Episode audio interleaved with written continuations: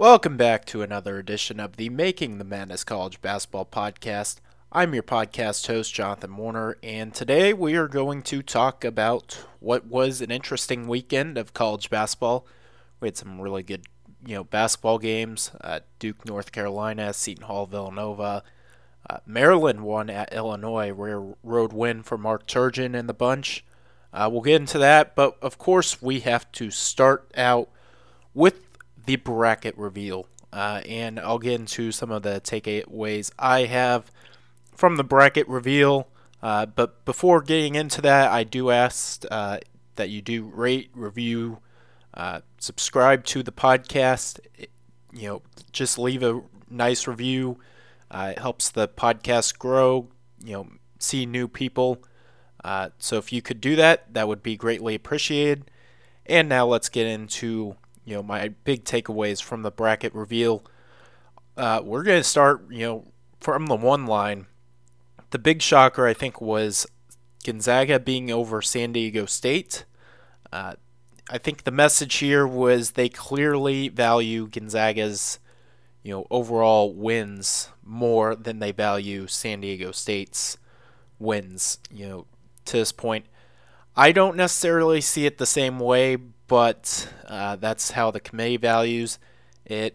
And the other thing I I personally like about San Diego State's resume is that they do not have a loss. Uh, that is something you know. If you go undefeated, you should be rewarded, in my opinion. And it's not like they played Wichita State's you know competition from I think it was 2014 where you know their toughest opponent was Alabama. No, this they have played legitimate good opponents. They beat Iowa, they beat Creighton. Both those teams are really good basketball teams. Uh, BYU as well.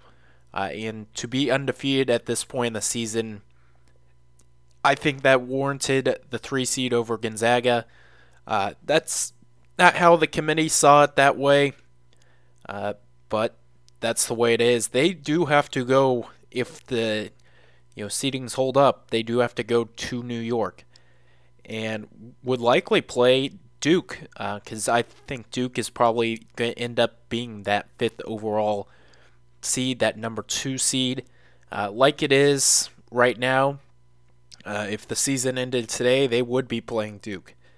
That's a tough, you know, if San Diego State does get to Elite Eight, uh, we're not really all that sure they will get there. Uh, that would be a very, very tough matchup in the Elite Eight. Basically, a road game uh, against Duke. Uh, that's always tough uh, if they were able to, you know, see that matchup through. Getting into two line, uh, Duke at five, Dayton at six. I think both those were pretty obvious. Uh, both teams were going to be on the two line. Louisville at seven, I had them on the three line. I you know that win at Duke, I think the committee very much valued that as a you know excellent win. Uh, you know, and they have a really good record. They've taken care of business, not lost the games they're not supposed to. I, you know, I'm not sure they're quite two seed level when you look at teams like Maryland or Seton Hall. I think those teams are better than, you know, Louisville. Uh, but you know that's the way the committee sees it, and it's not my biggest complaint. My bigger complaint on the two line is West Virginia being there. I don't really see the reasoning for them being on the two line, uh, and I think you look at it. Maryland, I think after beating Illinois on Friday, should have been there. I don't think they made a contingency bracket uh, like they said. And here's you know a conspiracy theory why you know that's true. Uh, Andy Katz, who was at the Villanova Seton Hall game, interviewed uh, the selection committee, you know, following their decision, uh, and it was clearly done at nighttime. They had kind of a night bra- background to it, uh, and you know, while they said, "Yeah, we had we made a contingency bracket," I don't really take them at their word for that. I think if you know Maryland and Illinois played on Thursday, they Maryland would be on the two line instead of West Virginia. West Virginia goes out and loses to Oklahoma anyway, so uh, they obviously would be a quick move down.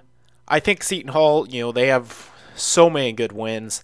Uh, just add the Villanova win to that. I think they're a deserving uh, two seed, but the committee didn't see it that way. Uh, they actually had them behind Florida State, which, you know, I like Florida State as a team. I think they're a sleeper Final Four team. I don't know if they necessarily have earned the three seed unless you're just overvaluing uh, the win at Louisville, which I think might be the case. Uh, I would much rather, though, have a team like Seton Hall who has eight quadrant one wins, uh, and you know, yeah, the Villanova win, uh, a couple really elite wins. They beat Maryland. I would rather have Seton Hall on the two line as opposed to you know West Virginia or Florida State. Uh, Florida State's on the three line, and I think they probably end up staying there. Moving to the fours, uh, Auburn, I think, you know, having them over Butler was a little bit surprising to me.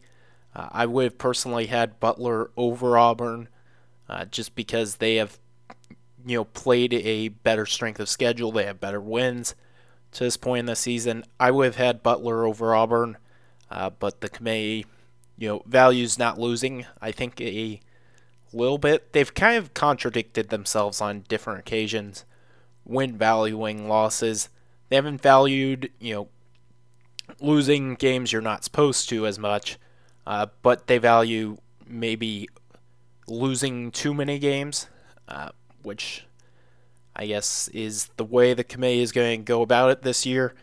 Uh, Michigan State had no business being on the four line losing to Penn State was the last straw for me. I don't really see this team, you know, being a four seed.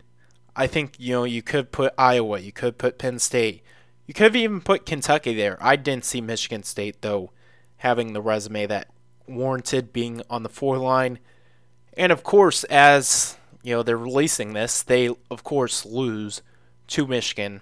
Uh, so that was a quick drop from the four to the six line for me uh, going into today's bracketology, uh, you know, just moving forward, no real big takeaways, you know, elsewhere. I think I got all that rant in. Uh, my big takeaway, though, you know, Michigan State didn't belong in this. Uh, Seton Hall, Maryland, I think both those teams were kind of underseeded.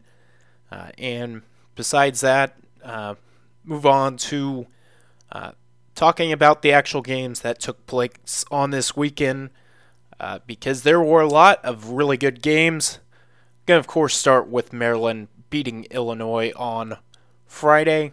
Uh, the Terrapins now take sole possession of the of first place in the Big Ten. This is a major win for this Maryland program, uh, and you know they kind of got behind early and had to claw their way back.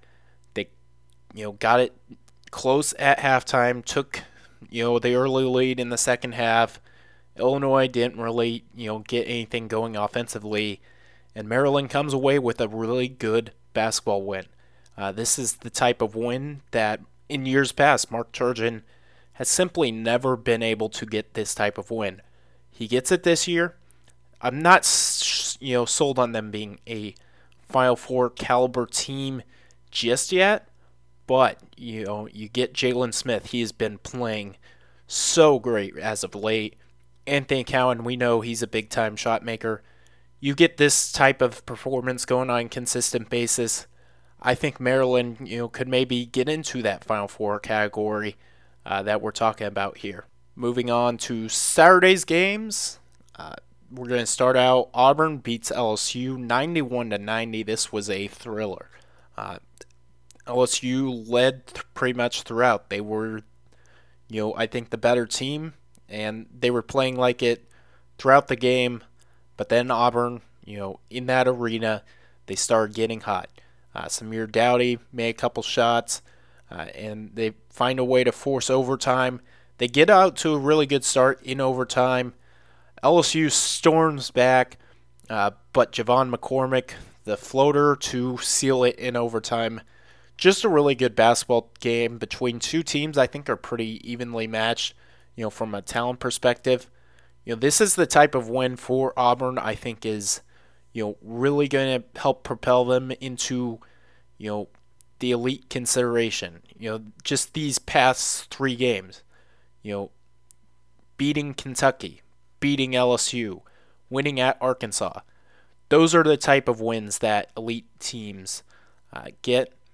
I wasn't sold on Ar- at Auburn, you know, coming into this game, uh, but you know, to beat Kentucky, then to beat a really good Arkansas team on the road, and then to beat LSU, that is a three-headed monster of wins that is going to carry them far.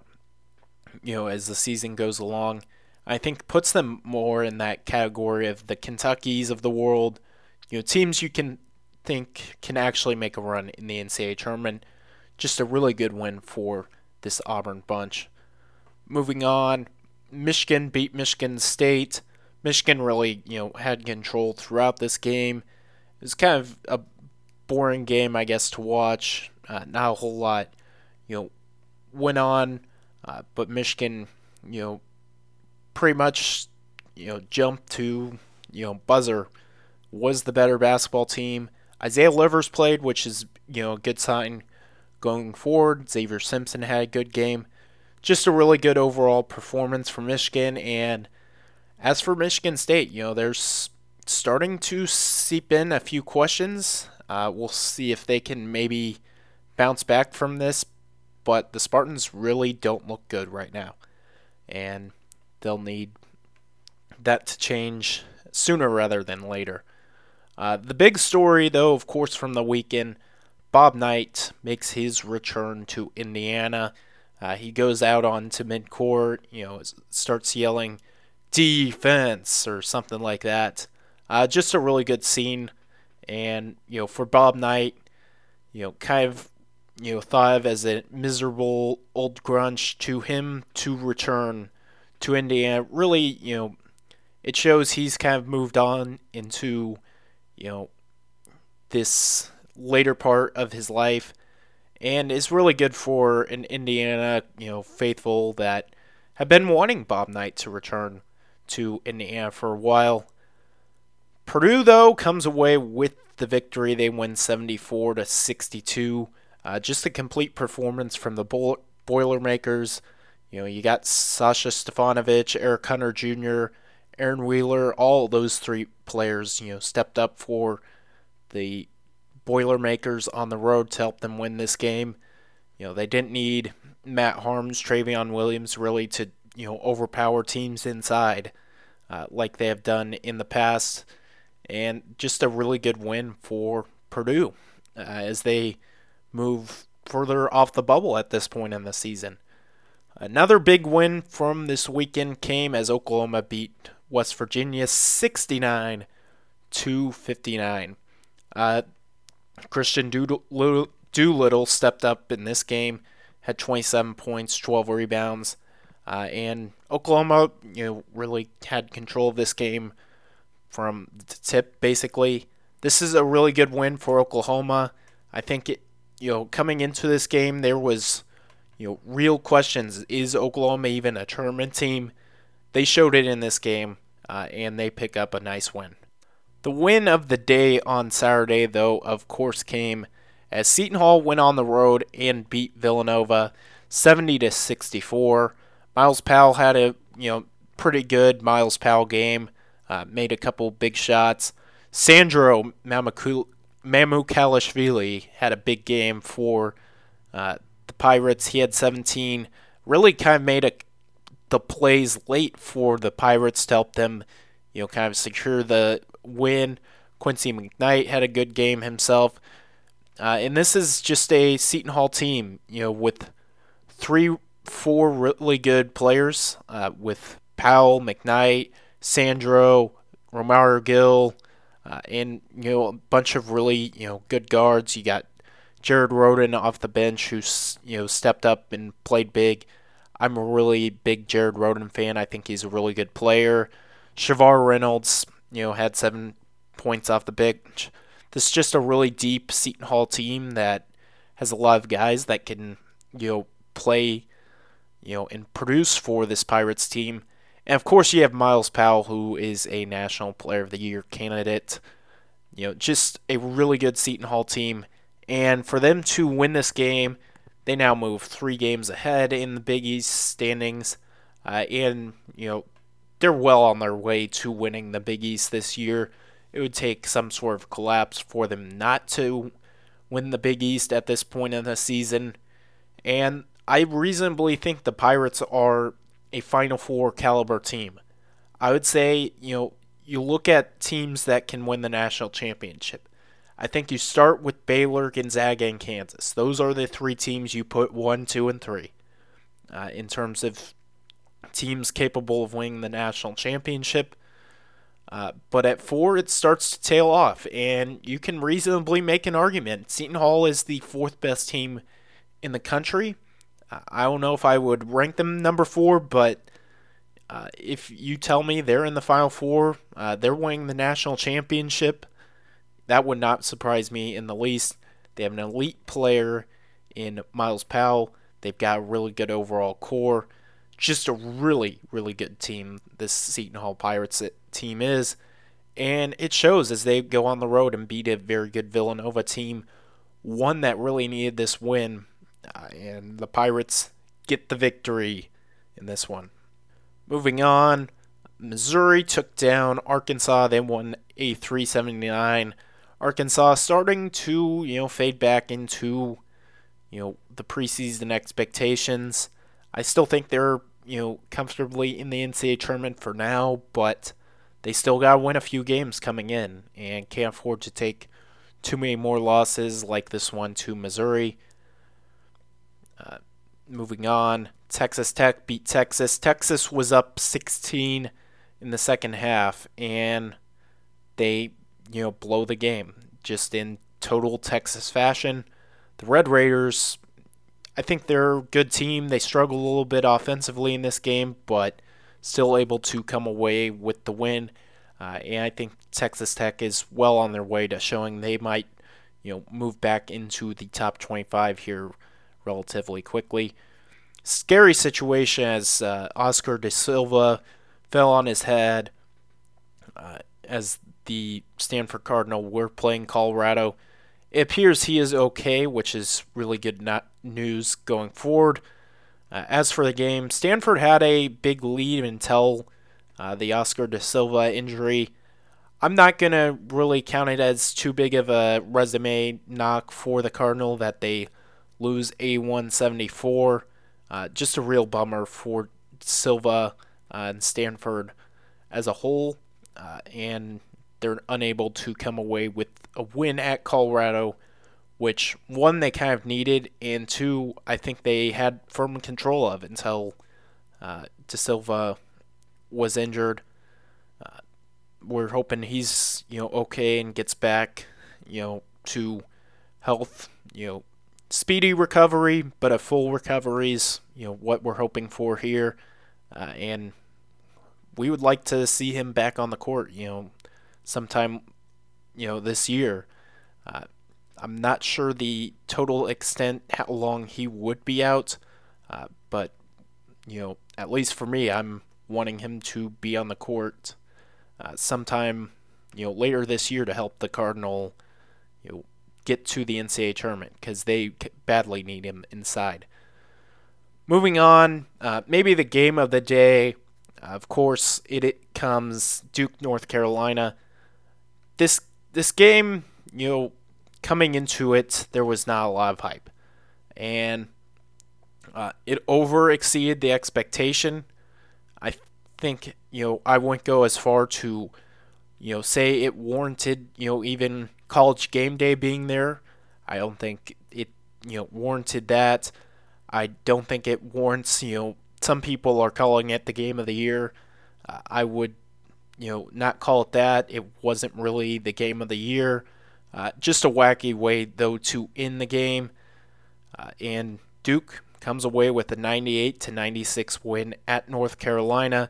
North Carolina had so many opportunities to win the game late, uh, whether it's a missed free throw, a couple missed free throws down the stretch in both regulation and overtime, made a couple turnovers. Duke comes away.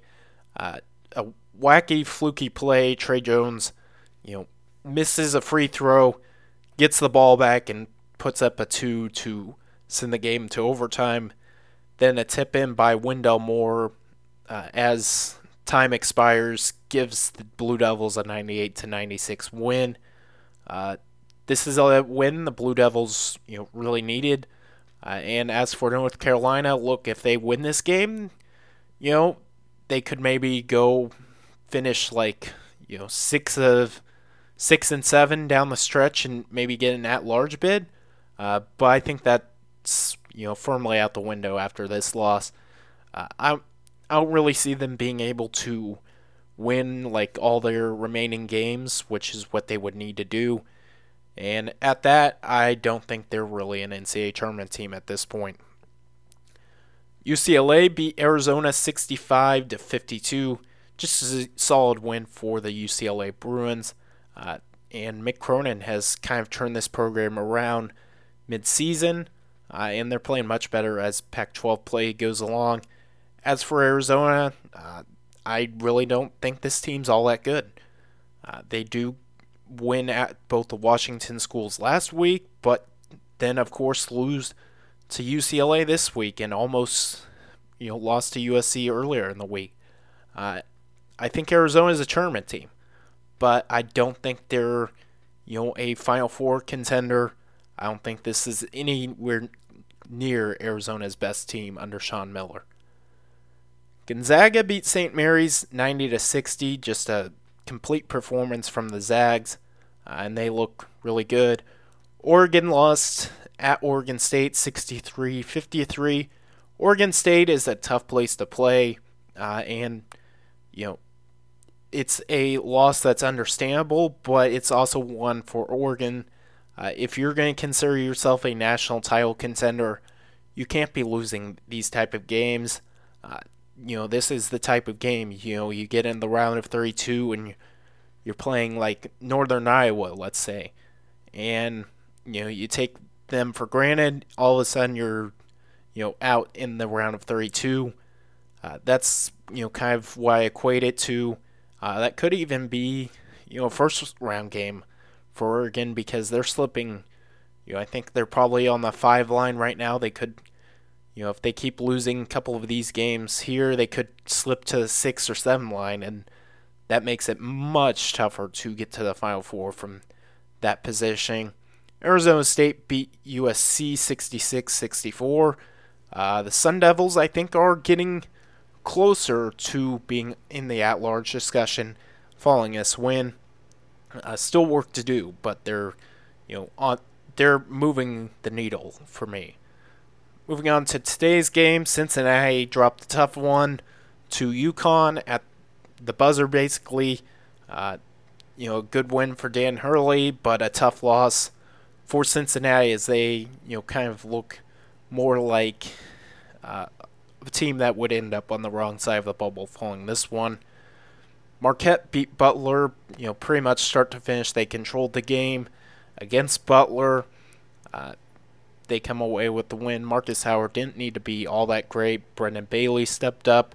Just a really good overall team win for the Golden Eagles.